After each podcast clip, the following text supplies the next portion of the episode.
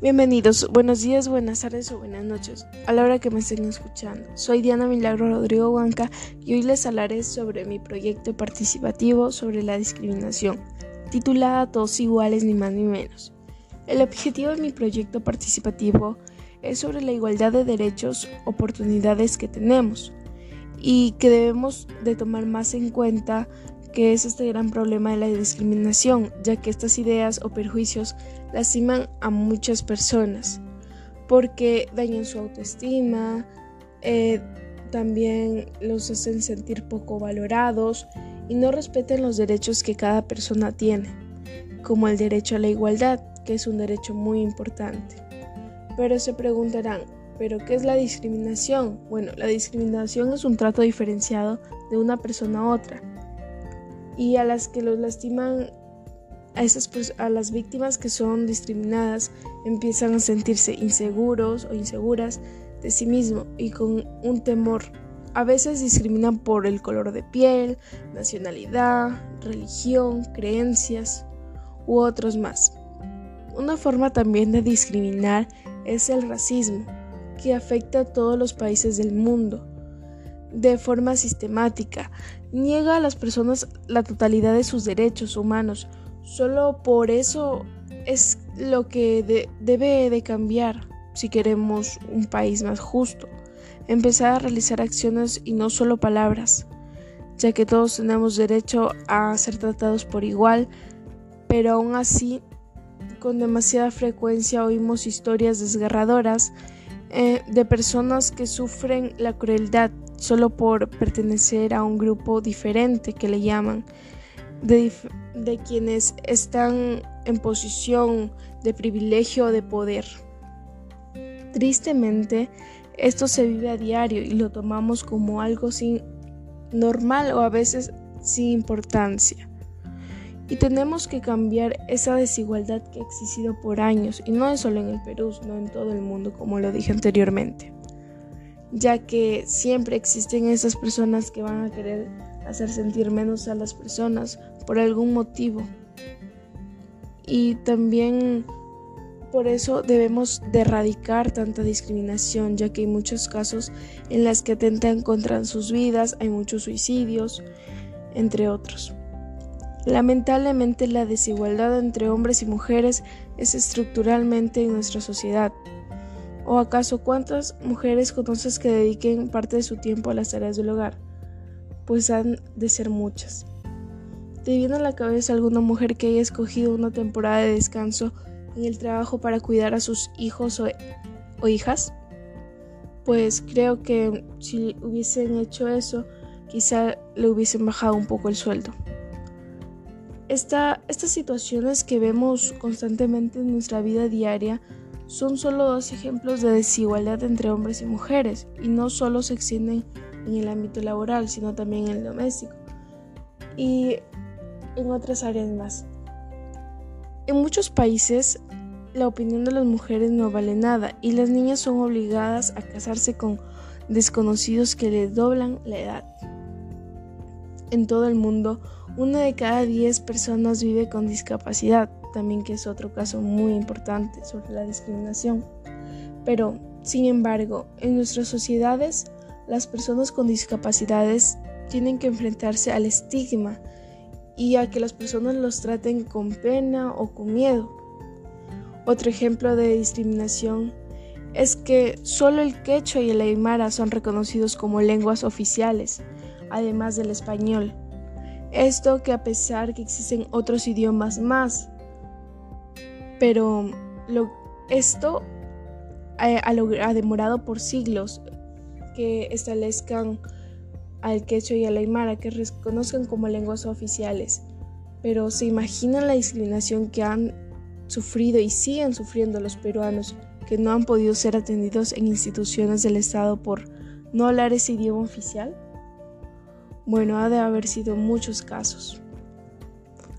El Perú no es solo quechua o el aymara, es necesario darle también a otras espacio a otras culturas. Y eso debería empezar a través de la educación multicultural, con el fin de no prohibir la personalidad y diversidad de cada uno. necesitamos cambios estructurales. Para ello, planteé las siguientes acciones. Acción 1. Elaborar infografías donde se hable y se dé un concepto sobre la discriminación y lo que conlleva esto. Acción 2. Realizar trípticos elaborados en Word donde se hablen de la importancia de todas las personas que somos iguales, pero con diferentes habilidades. Y publicarlos con mi familia, amigos o en algunas redes sociales. Acción 3. Hacer videos educativos donde se promueva la igualdad de nuestros derechos, en los cuales también hable sobre las culturas que tenemos y los idiomas que tenemos también, y que son excluidos, para poder publicarlas en YouTube u otras plataformas virtuales, ya que todo esto ayudará a que las personas tomen conciencia de los actos que realizan y los que puedan cambiar también para obtener una sociedad sin discriminación. Y estas son algunas de las acciones que existen y que podemos también nosotros elaborar porque para poder cambiar nuestro, nuestra sociedad y poder inculcar más valores a nuestros hermanos, padres y infinidad de familias. Pero para combatir tanta discriminación también debemos de dejar al lado los juicios que dañan mucho a las personas, ya que esto les hace sentir mal o a veces la persona que lo dice quizá eh, piensa que es como que una broma y lo toma algo sin importancia, pero para la persona que lo está sintiendo quizá puede ser muy importante y quizá se puedan reír, pero por dentro puedan estar muy tristes. También tenemos que cambiar estas ideas, pues. Y y a veces no sabemos también cómo se, siente esta persona y si le hicimos algún daño o no. Y existen muchísimos casos también de personas que son discriminadas por millones de, motivos de discriminación, como lo dije anteriormente, el color de piel, la nacionalidad, entre otros más que son los más comunes que existen. Y esas personas se aíslan de las personas a veces que quieren por esas acciones que nosotros a veces les damos, como los insultos o alguna supuestamente broma que le hacemos. Y pues a veces ocultan también las víctimas de la discriminación sus verdaderos sentimientos y también eso es lo que conlleva a veces a que no participen mucho o quizá eh, se escondan mucho o sean muy tímidos.